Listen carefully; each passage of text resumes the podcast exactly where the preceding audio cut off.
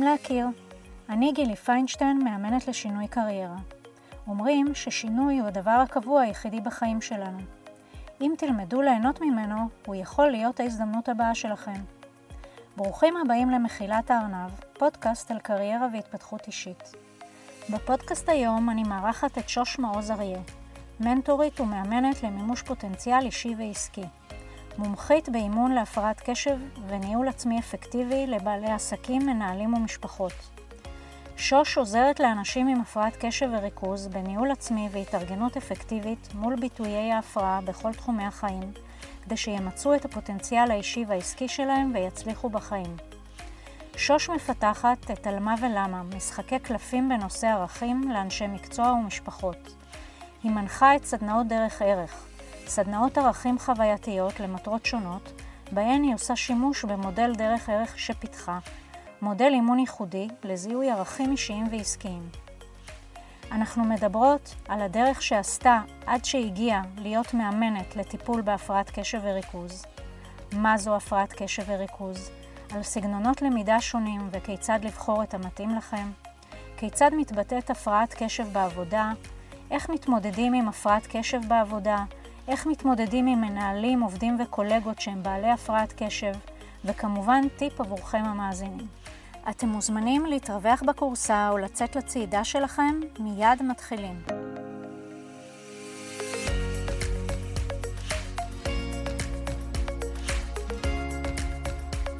שלום שוש מעוז אריה, ברוכה הבאה למחילת הארנב. שלום גילי ותודה שהזמנת אותי. אנחנו נפגשות היום כדי לדבר על התמודדות עם הפרעות קשב וריכוז בקריירה, אבל בואי נתחיל מההתחלה. ספרי בבקשה בכמה מילים מי את היום, שוש מעוז אריה. אני אימא לשני בוגרים, סבתא לחמישה נכדים, חיה בזוגיות, ברחובות. אני מאמנת אישית ועסקית ומומחית בהפרעת קשב וריכוז. הפרעת קשב וריכוז, לא הפרעות קשב וריכוז. אני מרצה, מלמדת את אה, תחום האימון לבעלי הפרעת קשב, מאמנים שסיימו הכשרה בלימודי אימון אישי. אני מלמדת אותם את ההתמחות בהפרעת קשב וריכוז. בין היתר עיסוקיי אני מפתחת כלים אימוניים בנושא ערכים לעבודה עם קהלים שונים ומגוונים שיש זיקה בעבודה שלהם לנושא של ערכים. אני עובדת עם עסקים, ארגונים, משפחות, אני עובדת עם אנשים. יפה. איך התחלת את אה, דרכך בעולם העבודה? אני למעשה כל חיי עבדתי בארגונים גדולים. ארגון שחשוב לספר עליו בעיקר וקשור מאוד למה שאני עושה, הוא בעצם חברת נס טכנולוגיות. עבדתי בתפקיד ניהולי בכיר במטה משאבי אנוש, בתחום גיוס משאבי אנוש. ב-2004 פרשתי לחיים עצמאיים, מתוך כוונה לעשות לביתי, אחרי כל כך הרבה שנים בתחום הזה כשכירה. אני רגע קוטעת אותך, mm-hmm. כי את הקפצת אותנו ישר לתפקיד הבכיר, אבל בטוח שלא התחלת מהתפקיד הבכיר בנס. חד משמעי לא, בוודאי. אז אם את מוכנה לשתף אותנו קצת בהיסטוריה. בשמחה רבה. החל מפקידה בדואר, לפני שירות צבאי, לארבעה חודשים, ואחרי שירות צבאי יציאה ללימודים, למדתי סיעוד. תום השנה השלישית התחלתי לעבוד בתעשייה האווירית, במרפאה של תעשייה האווירית לצורך בדיקות תעסוקתיות. זה חלק מתהליך גיוס בתעשייה האווירית. שם פרשתי לחברה בשם אורבוטק, עבדתי באורבוטק בהנהלה של החברה, בחברה נהדרת, אך לאו דווקא בשביעות רצון מבחינתי שלי בתפקיד שעשיתי, שהיה להיות יד ימינו של דובר החברה. משם עברתי לחברה קטנה יותר, חברה ממשלתית הפעם, חברת גפים, ושם שימשתי בתפקיד מזכירת המנכ"ל. אז רגע, אני עוצרת בשביל ככה לעשות סדר לי ולמי שמאזין. את התחלת מעולם הסיעוד, והעבודה הראשונה שעשית עדיין הייתה בתחום שקשור לדבר הזה. אבל אחר כך הדברים שעשית הם דברים שהם לא עוזרת לדובר וכל מיני דברים כאלה, איך הגעת ל... נכון. בעצם עברתי לתפקידים אדמיניסטרטיביים מפני שבאותו זמן בחיי החלטתי שאחות זה לא מה שאני רוצה להיות. כבר אז, בשנת 81-82, התפיסה שלי לתפקיד האחות המוסמכת היה הרבה יותר גדול, משמעותי וחשוב מאשר מה שהוא היה בפועל כשהגעתי להתחיל את העבודה בבית החולים. אמנם החלום שלי היה להיות מיילדת, אבל הרגשתי שהדרך הזו, כן, אני הייתי מחזור ראשון של תלמידות שלמדו בבית חולים וולפסון, מחזור ראשון של מקצוע שהפך להיות אה, סיעוד ולא בית ספר לאחיות מוסמכות, מן הסתם נדרשנו להיות בעלות תואר אקדמאי, כלומר כל, כל התחום הזה, תחום הלימודים עבר שינוי, וגם בית הספר שנפתח ככה בכל תרועה רמה, הביא כאילו איזו רוח חדשה ונתן איזו תחושה שזה הולך להיראות אחרת. זאת אומרת שהתפקיד של אחות יהיה הרבה יותר משמעותי. מיותר להגיד שנורא חשוב לי תפקיד שאני ארגיש בו משמעותית, שאני ארגיש שאני תורמת מעבר לשכר ולכל מה שאנחנו יודעות שחשוב, ואז אה, באמת להיות אחות, מיילדת ירד מהפרק. פשוט לא הייתי יכולה, לא הייתי מסוגלת להמשיך את העשייה בתוך בית החולים, כשאני יודעת שבפועל אני לא באמת מי שהייתי רוצה להיות. ולכן אה, יצאתי מתוך התחום והלכתי באופן אינטואיטיבי אז, לדעתי לא כיוונתי לשם, למקומות של לעבוד עם אנשים, כי אני אוהבת אנשים, אני טובה בלעבוד עם אנשים, אז בכל מקום או משרה שהייתה כרוכה בעבודה עם אנשים, וכמה שיותר זה יותר טוב מן הסתם, אז מצאתי את עצמי בתפקידים כאלה. אני מבינה את מה שאת אומרת, אבל להגיע להיות העוזרת של דובר אה, של איזושהי חברה, צריך איזשהו בסיס, זאת אומרת, איך, איך אה, קיבלת את התפקיד? אני חושבת שלפחות בתחילת דרכי היה לי שילוב של אה, נתונים אישיים מצד אחד, אבל גם, לא נעים להודות, אבל גם קצת מזל בצד השני. זאת אומרת, אנחנו יודעות שצריך שכל, אבל גם צריך מזל. והיו לי כמה פעמים מזל במקום שמישהו האמין בי. שמישהו האמין בי וראה את היכולות, מה שאנחנו קוראים פוטנציאל היום מאוד, ואפשר לי את המקום הזה. ואני לא עזבתי. זה גם היה באמת בחברה שעברתי אליה לאחר מכן, שהייתה חברת הייטק קטנטנה של 200 עובדים בשם קומפו, בשנת 93 או 4, והחברה הזו נרכשה על ידי בעלים אה, יהודי אמריקאי בשם משפחת וולפסון, רכשה שש חברות גדולות, ביניהם קומפרו, אותו בית תוכנה שעבדתי בו, והיא הפכה להיות חברה רב-לאומית גדולה. כלומר, אני התחלתי מחברה קטנה, גם שם התחלתי כמזכירת המנכ"ל. הרבה פעמים אנחנו מגיעים לאיזשהו מקום עבודה עם יכולות ופוטנציאל מאוד גבוהים ומתאימים, רק לפעמים איזה מגייס, ואת זה אני אומרת גם מניסיוני האישי בגיוס, לפעמים איזה מגייס מהצד לא רואה את זה, או לא מסוגל לנבא באיזשהו אופן הצלחה או אי הצלחה בתפקיד, ולא ילך על זה, כי זה פרטים טכניים יבשים בקורות חיים, וזה לא איזה גיוס אה, ככה באמת שמסתכל או בוחן, כמו שאמרתי, את הפוטנציאל, לא רק את הניסיון שכתוב בקורות החיים היבשים. לאה טד הייתה המנכ"ל של כן. חברת קומפו. כן. אני הייתי המזכירה שלה, יד ימינה. Okay. אוקיי. וישבתי בעמדה, כמו שיושבת מזכירה של... הגיעה יועצת ארגונית לפגישה עם לאה טד, והיא עמדה בעמדת ההמתנה ודיברה איתי כמה דקות, בהמתנה של לאה תסיים פגישה קודמת. לי היא לא אמרה שום דבר, אבל כשהיא נכנסה ללאה, השאלה הראשונה שהיא שאלה את לאה, תגידי מה הבחורה הזאת עושה בעמדה שם? למה היא שם? היא צריכה להיות במקום אחר. זה התיישב מאוד טוב עם מה שלאה כבר מראש חשבה מה לעשות איתי, אני לא ידעתי, אבל חשבה מה לעשות איתי קודם. ואז באמת היא הזמינה אותי לשיחה ואמרתי לה שהמקום שאני הכי רוצה להיות בו זה משאבי אנוש. אני אוהבת אנשים, זה נראה לי המקום הכי טבעי להיות בו. כשאני לא מגיעה ברקע והשכלה לימודים של משאבי אנוש. והתחלתי שם במשאבי אנוש מההתחלה. ולקרוא קורות חיים, ללמוד לקרוא קורות חיים וכולי. ולימים התקדמתי, החברה כאמור נרכשה, הפך להיות מיזוג הגדול בארץ בזמנו של שש חברות כאלה, תרכזת גיוס ולאחר מכן מנהלת גיוס של כלל נס. אוקיי? ואת צריכה להשלים לימודים בשביל זה? לא, אני השלמתי לימודים באופן עצמאי, אוטודידקטי, on the job training לחלוטין. באמת ניהלתי צוות של עובדים שהם עצמם היו אה, בוגרים בתחום הלימודים הזה. זה באמת היה מקום עבודה מאוד מאוד מאוד מעניין, מגוון, בתקופה מאוד מאוד אה, מאתגרת של שינויים תרבותיים, ארגוניים, וכל המשתמע מכך שעושים כן, מיזוג. למזג שש חברות. למזג שש חברות, וזה לא סתם, זה שש חברות שחלקן צעירות וככה נקרא להן מודרניות מתקדמות, וחלקן הן חברות ותיקות מאוד של 30 שנה, עם תרבות ארגונית כבר מאוד מגובשת ונוקשה, ולערבב את העובדים מפה ומפה לא היה קל. זו הייתה תקופה מאוד מאתגרת, מאוד מעניינת, שלא לדבר על זה שנס הייתה בפריחה מאוד גדולה, עם אה, גיוסים של אה, מאות עובדים בשנה, מסה מאוד גדולה של אה, גיוס וקליטה של עובדים, צוות גדול שניהלתי. יפה. למה פרשת מעולם ההייטק? שנת 2004 אני נכנסתי לאיזשהו ניתוח מאוד בהפתעה. הניתוח היה כריתת אונה בריאה הימנית שלי, שכל הדבר הזה הגיע אליי פתאום בבדיקת סקר מנהלים שעשיתי מטעם העבודה.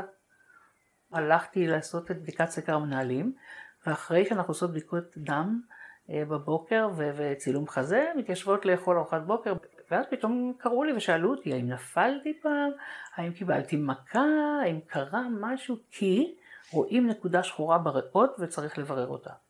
וככה התחיל איזשהו תהליך ברור, די מורת עצבים, כי אני הגעתי בריאה לחלוטין, לא מבינה מה רוצים ממני. בפועל התגלה שיש לי גידול שפיר בריאה הימנית, הוא קטן, וצריך לבדוק מה קורה איתו. אז עשינו מעקב, שלושה חודשים, הסתבר שהגידול הזה הוא פוטנטי להפוך מגידול שפיר לממאיר, ולכן מאוד מאוד כדאי להוריד אותו, במיוחד כי הוא יושב באיבר מטרה כל כך משמעותי בגוף האדם.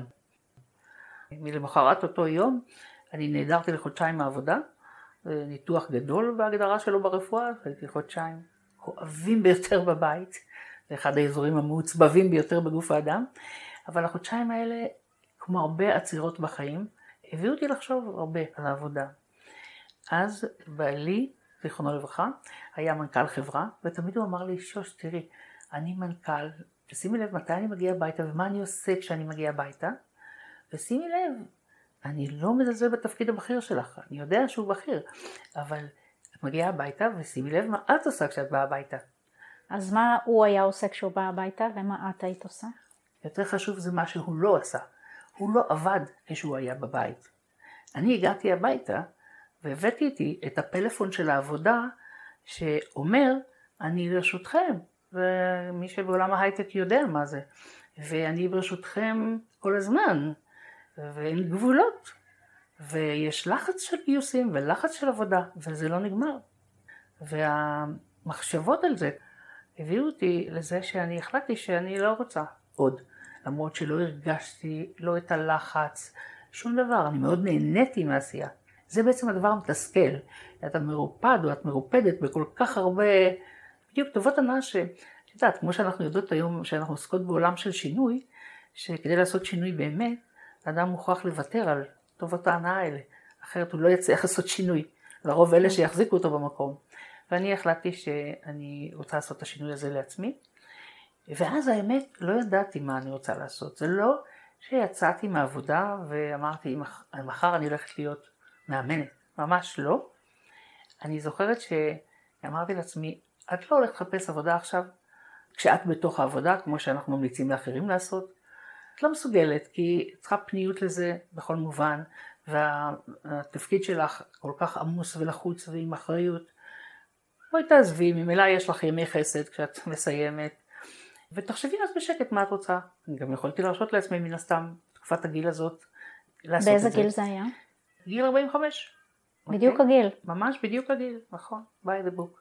ואז מצאתי את עצמי שלושה חודשים הכי טובים להיות בהם, אה, במובן הזה של באמת לקום בראש נקי, אין שום דבר שאת צריכה לעשות, יש רק לחשוב על מה את רוצה לעשות, ולכאורה באמת הכל פתוח. אני לא מוכרחה להביא הביתה משכורת X פרק זמן מסוים. לחשוב באמת מה אני רוצה. החזרתי את האוטו, את המפתחות וכולי. מצאתי את עצמי הולכת ברחובות ראשון לציון, אז גרתי בראשון. נהנית מללכת ברגל כשבעצם אין לי אוטו ואני לא רוצה לקנות אוטו עדיין. אני בוחרת עדיין לא לקנות אוטו, אבל בעיקר בעיקר חשבתי לעצמי. איך הגעת לתחום הפרעת הקשב? רוב אלה שבאים ללמוד להיות מאמנים, אז או שהם בעצמם עם הפרעת קשב, או שיש להם בן זוג, בת זוג עם הפרעת קשב, או ילדים, או גם וגם. כי זו תורה שתהיה, אנחנו יודעים היום. הבן שלי, שהיום הוא בן 37, היה בחור צעיר שחיפשתי לו מישהי שתעבוד איתו על הקשיים שיש לו בעקבות הפרעת הקשב, אבל אמרתי לעצמי שזה לא תהיה פסיכולוגית, כי הוא לא יתחבר לפסיכולוגית הוא לא יתחבר למקום הזה שהוא יישב על כיסא, וכמו שאנחנו יודעות איך מתקיים מפגש כזה, הוא לא יתחבר לזה. לראיין אני יודעת, אז התחלתי לראיין כל מיני שמות שמצאתי באינטרנט. באמת אחת הנשים ברשימה שהייתה לי, שאליהם צלצלתי לשאול את השאלות בשביל לדעת האם היא מתאימה לעשות עבודה עם הבן שלי, הייתה אישה בשם ליסה גרוסמן. ליסה גרוסמן היא פסיכולוגית, חלוצת האימון האישי לבעלי הפרעת קשב בארץ, למעשה הביאה את התחום הזה לארץ. אפשר שאת מאמנת? היא שאלה אותי ואמרתי לה, לא, למה את שואלת? היא אמרה לי, כי את מדברת כמו מאמנת, את שואלת שאלות של מאמנת. אז אמרתי לה, ליסה, את לא תאמיני, את פשוט מתדפקת לדלת פתוחה. כי באמת אני בתקופה בחיים שלי שאני עושה חשיבה, וזה מה שהכי מתגבש לי שאני רוצה לעשות. אז היא אמרה לי, אז לכי על זה. וכבר היו בידיי רשימות של מקומות ללמוד בהם אימון. מכאן הדרך קצרה ופניתי ללימודי אימון. זה לא שעזבתי את ההייטק בגלל הבן שלי, לא, אבל הבן שלי הוא הסיבה שבגללה נכנסתי לעולם הפרעת הקשב. חשבתי על עצמי, על היכולות שלי, על התשוקות שלי, על מה אני רוצה, ואיפה החוזקות שלי באמת, אז כיוון של עבודה עם אנשים היה לי מאוד ברור ומובן, לא משנה מה אני אעשה בחיי, זה יהיה עם אנשים.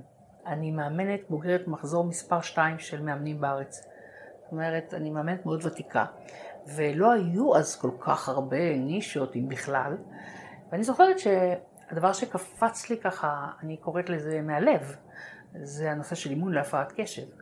כי יש לי את זה בבית, אני יודעת מה זה אומר, אני רוצה לעזור, ואני גם מבינה שזה מאתגר הרבה מאוד אנשים בכל הגילאים.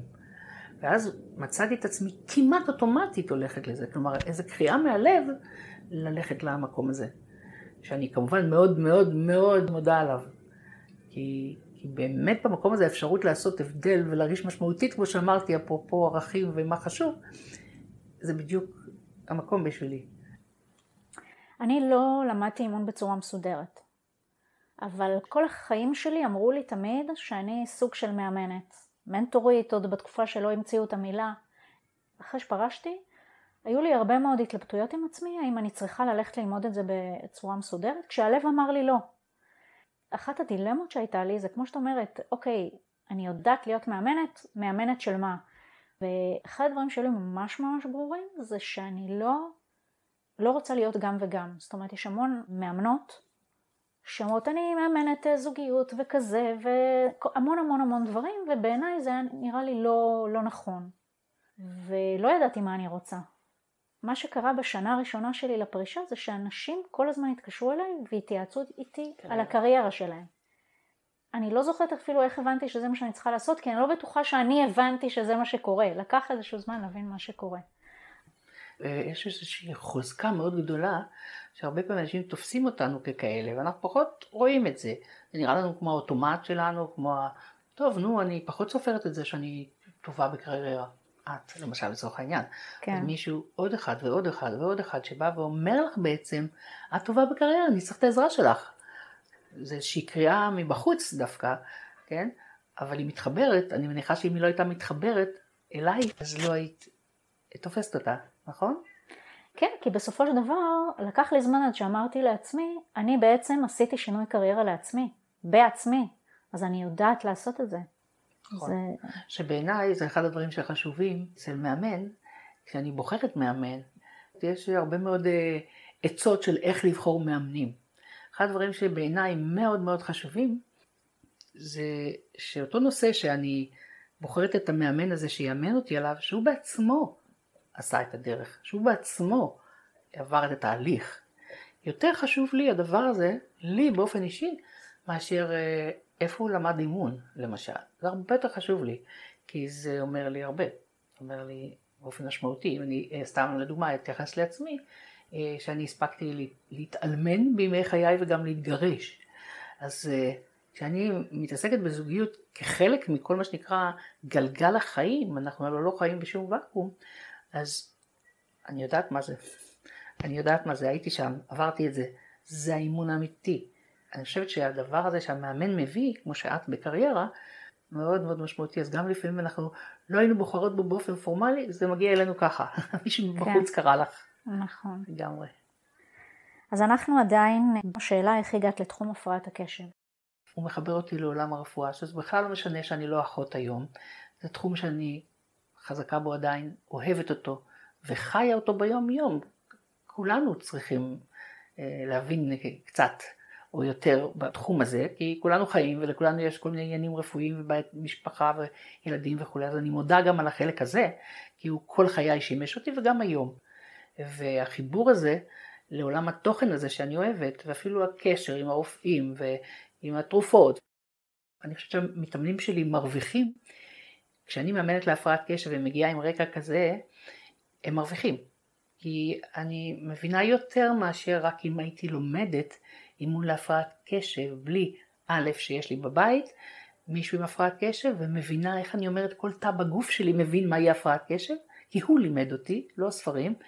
והדבר השני זה באמת שאני עצמי מתחברת לעולמות תוכן נוספים שמעניינים אותי, אז זה הופך אותי להיות עם תשוקה עצומה לנושא. שלא לדבר על זה שאחד הדברים שמניעים אותי בכלל זה הרצון לעשות הבדל אצל אחרים.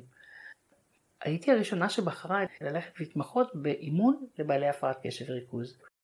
אז חזרתי ללמוד אצל ליסה גרוסמן, ומאז עוד אצל הרבה אחרים, גם בחו"ל וכנסים בחו"ל וכולי, והיום לשמחתי אנחנו לא צריכים לנסוע לכנסים לחו"ל, הכל מגיע לכאן, בזום כפי שאת יודעת, אז החיים יותר פשוטים.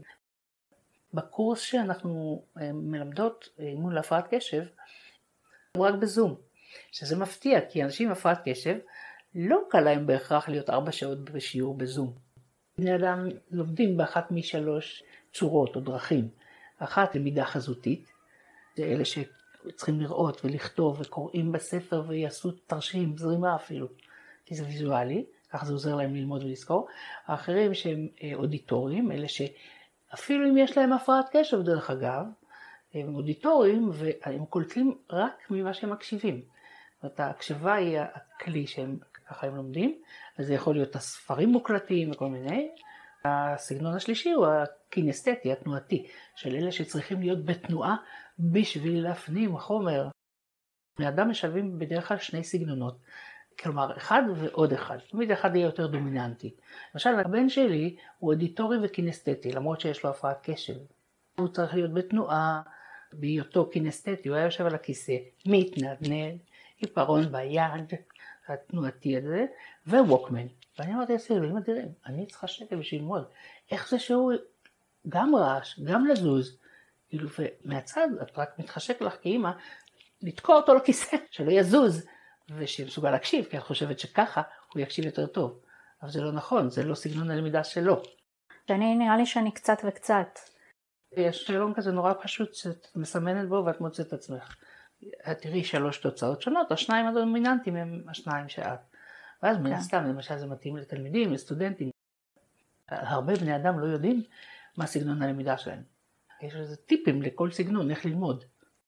אז אנחנו דואגות להפוך את הלמידה להיות אינטראקטיבית ועם כלים שיש בתוך הזום וגם מחוץ לו, והלמידה היא הרבה יותר מעניינת וכיפית עם הפסקות מתאימות וכולי, והן עוברות את זה כמו גדולות.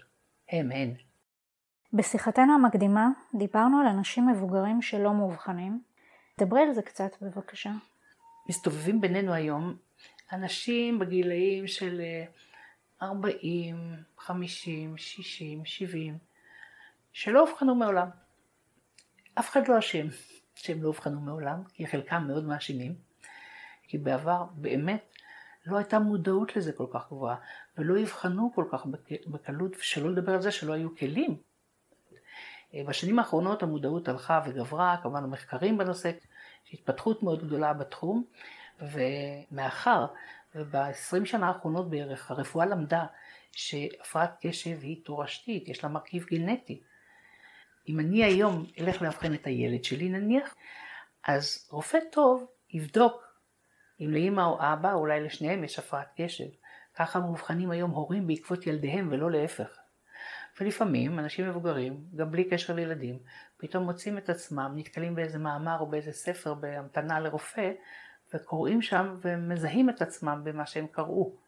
המודעות שלהם גוברת ומתחילים לחפש את המידע שהיום הוא קיים בצורה קיצונית אפילו הייתי אומרת ברשת. כי פעם לא הייתה הרשת לחפש ואם חיפשנו היה לנו נורא מעט. היום רק לכתוב את המילה הפרעת קשר ואת מקבלת הר של מידע שפה הסכנה. לדעת איפה לקרוא, לאיזה מידע להתייחס כלמידע מקצועי. ומי שיש לו הפרעת קשב, קשה לו בביצוע של דברים הרבה פעמים, הוא דוחה דברים וכולי, אבל ברגע שכבר יש איזושהי הבחנה, יש מה לעשות ויש הרבה מה לעשות, החוכמה היא לעשות נכון, לעשות הבחנה בין ה-must שאני צריכה לעשות, למשל, אבחון ואיזשהו טיפול התנהגותי, אימון אישי. לא לרוץ לטיפול בסוסים, או לשרוף את הכספים שלנו לאומגה שלוש, וכל מיני כאלה שבני אדם רצים לעשות, כי זה נחמד וזה נשמע פתרון קליל ומהיר, אבל אין קסמים, יש עבודה. ועבודה שנותנת פירות, שעושים אותה נכון, הדגש הוא על המילה נכון. מה המאפיינים של הפרעת קשב? אה, באופן כללי, קושי בקשב. אנשים חושבים שקשב זה להקשיב, מ-listening, אבל קשב זה attention, זה לא listening. כל אחד מקשיב, אבל קשב זו אותה יכולת של המוח שלנו להיות בקשב, בנוכחות, כן, לאורך זמן, גם אם מטלה או משימה מסוימת היא משעממת. אדם עם הפרעת קשב, הקשב שלו לא נוכח במלואו כל הזמן, 24/7. לא, לפעמים אני יכולה לדבר, ועכשיו, נניח אם מה שאני אומרת כרגע משעמם אותך ולך יש הפרעת קשב, את עלולה למצוא את עצמך, במילים אחרות המוח שלך יוצא לטיול שנתי. אז את רואה את הפה שלי ואת התנועות שפתיים שלי, אבל את בכלל בזימבבואה עכשיו, לצורך העניין. כי אני עושה דבר X והמוח שלי רואה את Y. אני יושבת ליד המחשב, ומה שמסביב מפריע לי, או יש לי 25 חלונות פתוחים בו זמנית. כל הדבר הזה מאוד מקשה. זה אחד. השני זה האימפולסיביות, זה בעצם הקושי בעיכוב תגובה. אדם מגיב לפני שהוא חושב. שפתאום מתפלקת לאדם איזושהי תגובה שהיא לא מותאמת, היא לא במקום. או למשל שאני מקבלת איזושהי החלטה שהיא מאוד אימפולסיבית. יכולה להיות בקניון ולראות שיש מבצע 70% הנחה בזארה, בלי מחשבה אני נכנסת ועושה קנייה בכמה אלפי שקלים. אבל רק כשאני חוזרת הביתה אני אומרת לעצמי מה עשיתי? למה קניתי? לא הייתי צריכה בכלל. זה האימפולסיביות פה. אבל זה לא אומר שכל מי שנכנסת לה לזרה, או כל מי שלא תמיד אה, מקשיב או משהו כזה, יש לו הפרעת קשב. לא, לא. חד משמעי לא, אני תכף אסביר. הזרוע השלישית היא ההיפראקטיביות. היפראקטיביות זה כל התנועה התזזיתיות הזאת שיש לבני אדם, שאנחנו רק מתים שהם יעצרו וישבו לרגע. אגב, עד לפני זמן עשו הבחנה בין ADD ל-ADHD, ש-ADD זה attention deficit disorder, ו-ADHD זה attention deficit hyperactivity disorder. היום אין הבחנה, כולם ADHD. למה? כי הרפואה למדה שה-H, ההיפראקטיביות, היא לאו דווקא של הגוף הפיזי, היא של המוח שלנו שעובד מהר מהר, מהר מאוד. ותשימי לב למשפט שיש כאן, מוזמנת לקרוא אותו. You have a Ferrari brain, but with bicycle brakes. בדיוק. זה משפט שממש ממש מסביר. המוח של אדם עם הפרעת קשב הוא בעצם מוח של פרארי. המנוע, המוח הוא כמו פרארי, שהוא מאוד מאוד חזק. אבל הברקסים של אופניים. בעצם, אם יש לי מנוע פרארי, איך אני יכול לעצור אותו כשהברקסים שלי הם רק של אופניים? זה הקושי בעיכוב התגובה, וזה הקושי בלעצור את המוח שלי שחושב נורא נורא נורא מהר, וגם הרבה פעמים בגלל זה הוא אימפולסיבי, כי הוא חושב, חושב, חושב, הוא לא עוצר. כלומר, יש יתרונות וחסרונות. אז אה, לשאלתך קודם, אנחנו נמצאים על רצף, כולנו. ולא כל מי שהוא היפראקטיבי, או לא כל מי שהקשב שלו לא תמיד איתו, יש לו הפרעת קשב. צריך שזה יקרה בשתי סביבות חיים לפחות לאדם, נניח אם אנחנו מדברות על ילד, אז אה, צריך שאותן תופעות יהיו גם בבית וגם בבית הספר למשל. ואם אנחנו מדברים על אנשים בעבודה? אותו דבר, אז זה צריך להיות בבית ובעבודה, או בעבודה ובלימודים. צריך להיות בשתי סביבות חיים, אני אסביר למה. כי אם נניח ילד שבבית ספר הכל נהדר, ברמה התנהגותית, לא רק ציונים בבית ספר, ציונים הם לא חזות הכל, אבל ברמה התנהגותית, ובבית הוא לא, אז זה ברור שיש משהו שקשור לחינוך בבית, לגבולות, לכל מיני דברים. אבל ילד שהוא בשתי הסביבות, גם בית, גם בית ספר, הוא אותו דבר, זה אחד התנאים שצריך בשביל לאבחן הפרעת קשב. זאת אומרת, צריך את השלישייה שאמרתי קודם, צריך לראות שזה קורה אה, בשתי סביבות חיים לפחות, שזה קורה מתחת לגיל 12, פעם זה היה מתחת לגיל 7, ובאופן כללי ההפרעה בכלל, גם היא עצמה, היא על רצף. מה שחשוב זה התדירות והעוצמה שהדברים קורים בה בהפרעת קשב. בן אדם שנניח לכאורה יש לו הפרעת קשב, הוא כבר מבוגר, הוא נמצא במקום עבודה, איך זה יכול להתבטא בעבודה? להמון המון אה, דרכים וצורות. בואי נתחיל במערכת יחסים בעבודה. אם הוא אדם אימפולסיבי, הוא יכול להיות מאוד אימפולסיבי לקולגות שלו, לבוס שלו, להגיב באופן לא מותאם, או לפלוט משפטים שהוא לא אמור להגיד אותם, אבל בגלל שקשה לו לעכב תגובה. אם אני רוצה להגיד משהו רע על הבוס שלי, אני אבלע את זה, ואולי אני אספר לחברה שלי או משהו, אבל אם אני עם הפרעת קשב, בעידנא דריתחא אני יכול פשוט לזרוק את זה בפרצופו של הבוס שלי. דרך שנייה למשל, זה בכל עניין של קושי בהתארגנות וניהול זמן, שמשפיע על התפוקות שלו בעבודה. ואני יכולה להגיד שבאופן אישי הייתי מעורבת בכזה תהליך שלא לפטר מישהו בכיר בארגון שנתן תוצאות מכירות מהטובות ביותר ורצו לפטר אותו. אני זוכרת שאמרתי, תנו לו לעשות את מה שהוא עושה הכי טוב, אפרופו חוזקות, את האיש הזה בדיוק אסור לפטר. יותר פשוט להצמיד לו מישהי. ומצאנו באמת איזו מזכירה שלא הייתה מלאה ומאוד שמחה לקבל אה, מצד אחד תוספת, כן, אה, לעבודה שלה ולחדש לה ולגוון לה בעצמה, והיא, גם היא הרגישה הרבה יותר משמעותית ממה שהיא עשתה קודם. אז זה היה מצוין. חלק אחר יכול להיות הפרעה של תפקודים ניהוליים. ותפקודים ניהוליים אלה אותם תפקודים קוגניטיביים גבוהים של המוח, שעוזרים לאדם לבצע כל משימה ומטרה. לא משנה בין כמה הוא. תמיד אומרת, הנכד שלי שהולך לכיתה א', צריך מיומנויות של ארגון וניהול זמן ועיכוב תגובה מול החברים שלו וכולי, בדיוק כמו שאת ואני צריכות או מישהו בן 20 צריך.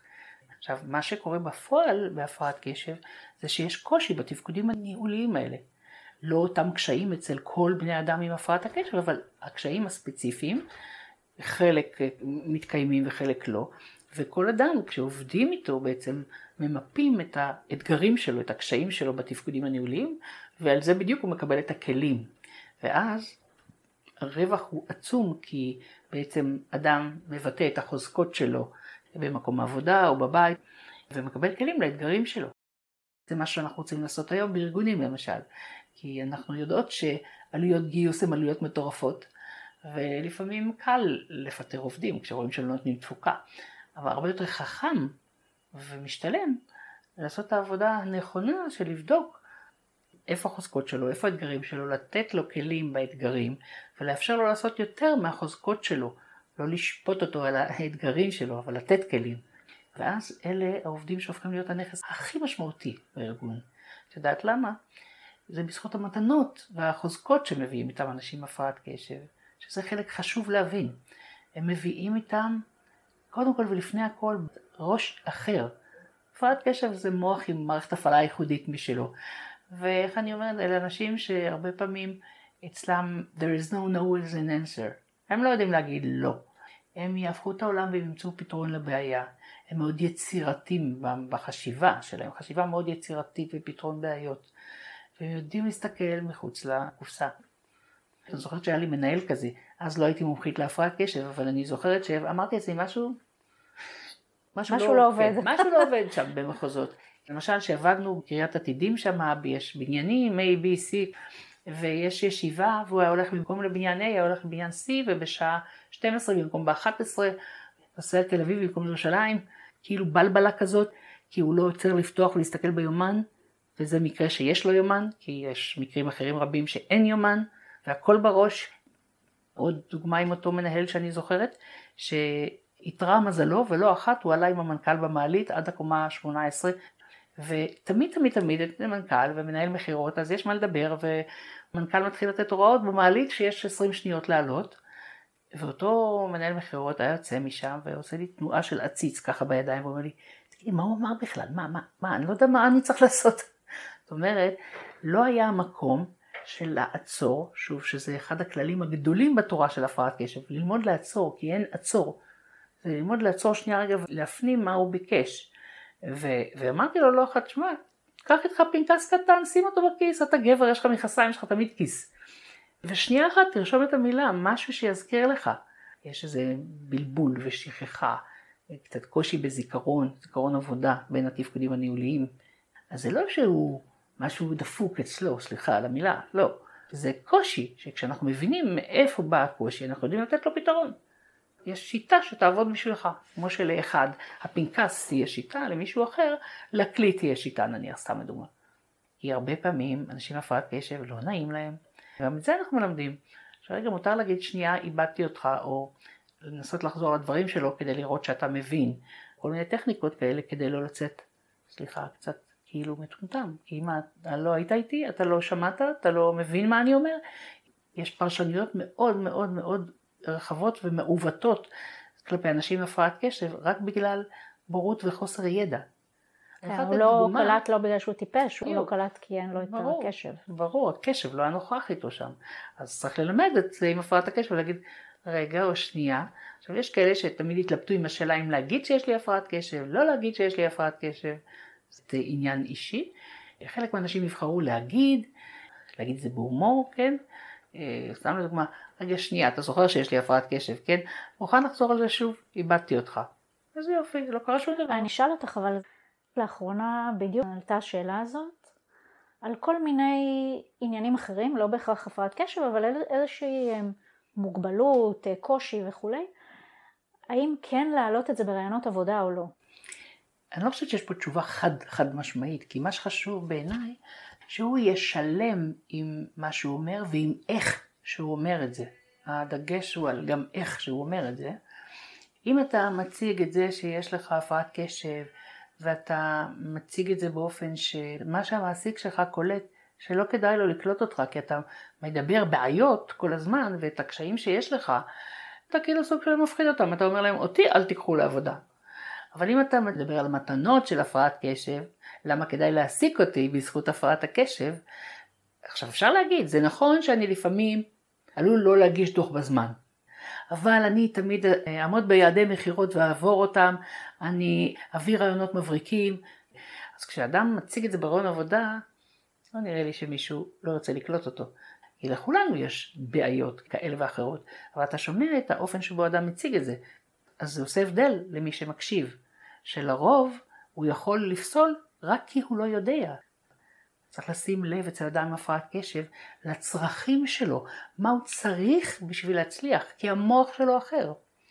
ואם המוח שלי זקוק לגיוון, לתנועה, אני לא יכול להשתעמם. אפילו חיל המודיעין בצה"ל לפני שנים כבר פרסם מודעה שבעיניי הייתה נראית לא אמיתית אז, כי הוא זיהה כבר אז את מה שאנחנו מדברות עליו, והוא חיפש אנשים עם הפרעת קשב. אילו מאפיינים ניתן לרתום לטובת הצלחה בקריירה? לפני שאדם בוחר את, ה, את התפקיד שלו, את העיסוק שלו, אז נורא חשוב לעשות עבודה שבעצם בודקת למה אדם מתאים, איזה עבודה מתאימה לו. אבל יש שאלה אחת שמוכרחים ללמוד לשאול אותה, והיא מה אתה צריך? מה אתה באמת צריך כדי להצליח בעבודה? במילים אחרות, מה הצרכים של המוח שלך? כי יש לך מוח אחר. איך שואלים? דיברנו קודם על זה שמגיע מישהו שהוא לא מאובחן, כן. אז הוא לא יודע להגיד לך מה הוא צריך. איך עולים על זה שהבן אדם הוא הפרעת קשב, ועכשיו איך פותרים את זה בעבודה? היום, בגילאים האלה של עולם העבודה, רובם יודעים כבר שהם עם הפרעת קשב, כי העולם במודעות אחרת. אז נניח אלה שלא יודעים, אז כשהם פונים לעזרה כלשהי, אמורות לעלות השאלות האלה. מה התנאים שאתה צריך? עכשיו זה נשמעת שאלה כאילו מה זה אני באה לפנק את העובד שלי לשאול אותו מה אתה צריך בשביל להצליח?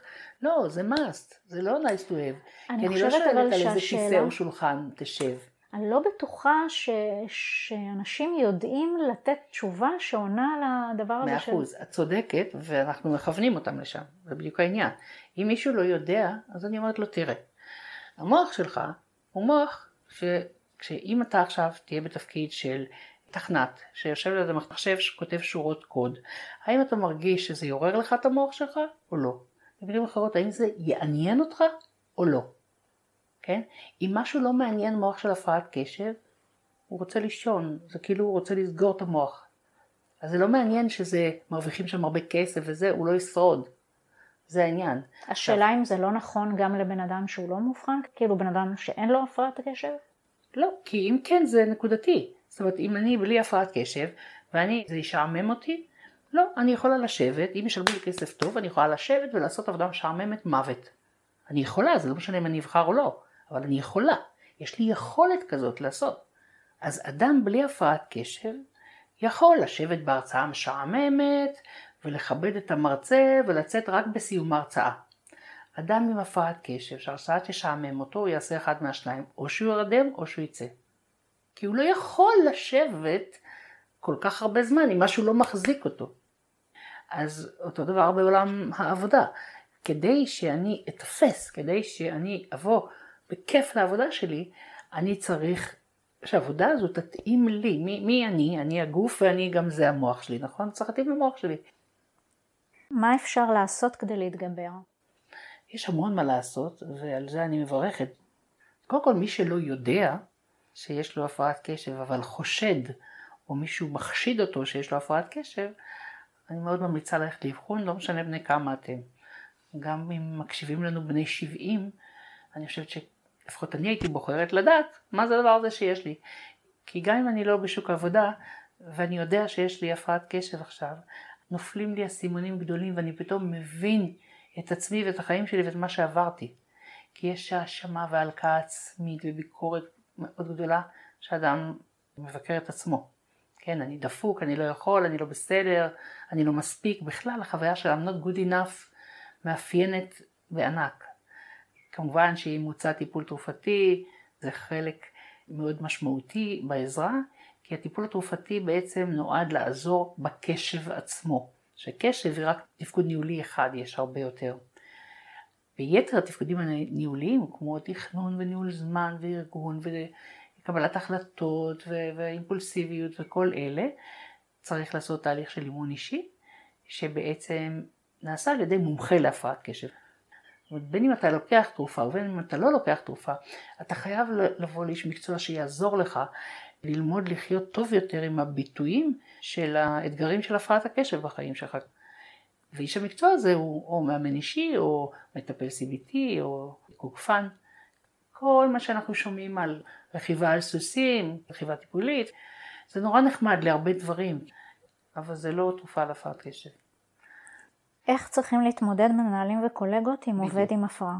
אפשר לתת את הידע בהרצאות, בסדנאות, גם למנהלים וגם לעובדים, והסדנאות הן מבוססות על ידע וכלים פרקטיים מאוד מאוד בעולם העבודה, ויש ארגונים שממש אה, מאפשרים, מממנים גם לעובדים שלהם תהליכים אישיים של עבודה אישית, אחד על אחד, אימון אישי על ידי מאמן מומחה להפרעת קשב. איך התמודדו עובדים עם מנהל שיש לו הפרעת קשב? מאתגר לא פחות, מכירה את זה מצוין, סמנכ"ל שהיה מעיף מהשולחן שלו כל מה שהיה מונח עליו כשהוא היה כועס על המזכירה שלו, שהייתה מבוגרת ממנו פי שניים. אתה צריך לעשות שני דברים, לא צריך להעיף את המזכירה שבוכה כל שני וחמישי כי היא בכיינית, צריך לבדוק מה עושים עם הסמנכ"ל שלא משנה דרכיו.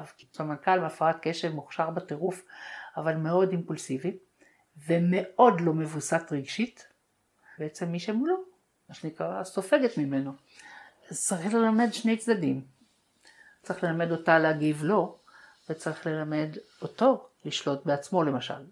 יש אנשים שלוקחים ריטלין וחושבים שבזה סיימו את הטיפול, וזה לא נכון. זה ממש לא נכון. כי אמרנו, הריטלין עונה רק על התפקוד הניהולי של קשב, וקצת באיזה 30% מחקרים מראים קצת קצת על האימפולסיביות והיפראקטיביות, אבל צריך את היתר לרכוש באמצעות skills, ואת ה skills האלה אנחנו מלמדים באימון, ובעיקר מלמדים איך לעשות דברים. הקושי הגדול בהפרעת קשב הוא to execute, לבצע.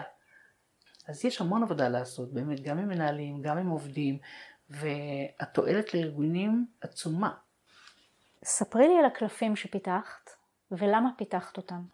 למעשה הייתי בלימודי האימון, עוד לפני ההתמחות בהפרעת קשב.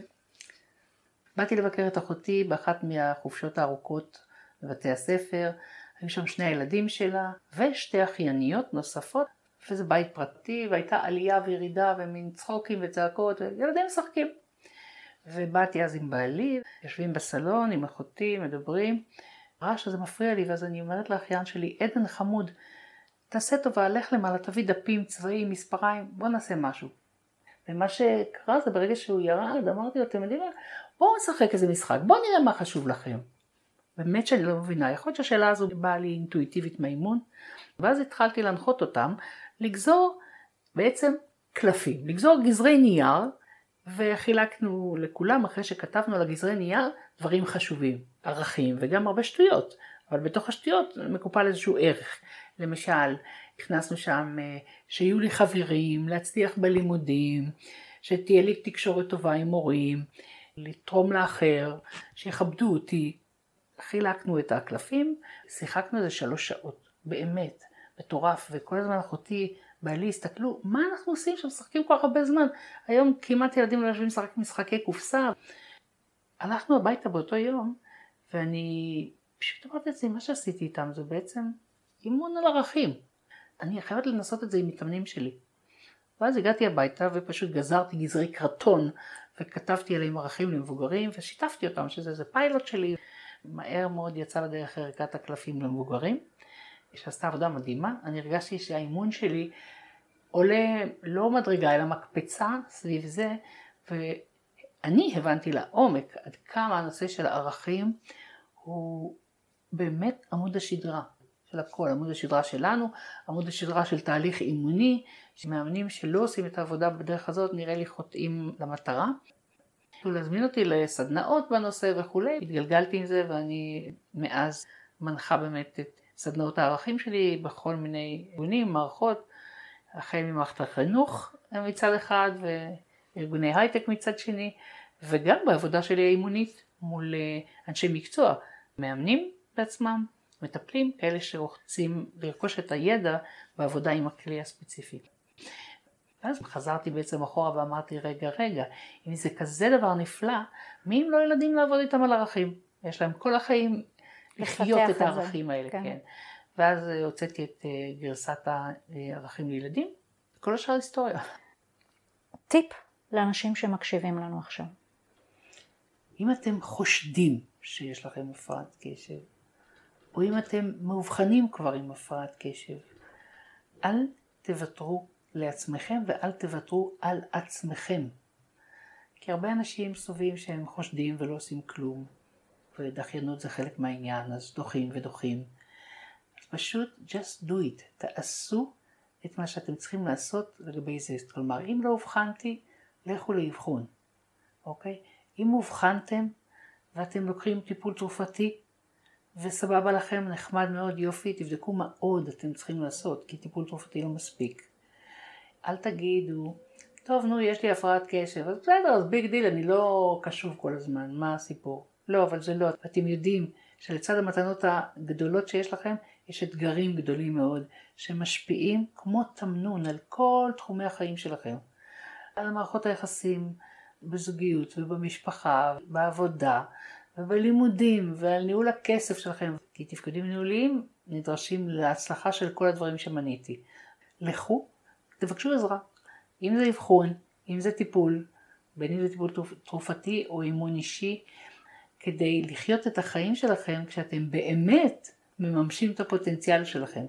זאת מילת מפתח בהפרעת קשב. אם אתם מאזינים לנו ואתם עם הפרעת קשב, בטח אתם מכירים את המושג לא מממש את הפוטנציאל שלו. וכולנו כאן כי אנחנו רוצים לממש את הפוטנציאל שלנו, בין אם הוא אישי, תעסוקתי, זוגי, הורי, כל תחום בחיים. זאת העצה הכי טובה שאני יכולה לתת, פשוט להתחיל לעשות. תודה רבה. תודה רבה לך, היה עונג גדול. תודה שהזמנת אותי. אהבתם? דרגו את הפודקאסט ושתפו חברים. רוצים לקבל את הפרק הבא? הרשמו באתר שלי, career coaching co.il ואעדכן אתכם. מתלבטים לגבי המשך דרככם המקצועית? מוזמנים לקבוע איתי דרך האתר שיחת מיקוד ללא עלות. תודה שהאזנתם, להתראות בפרק הבא.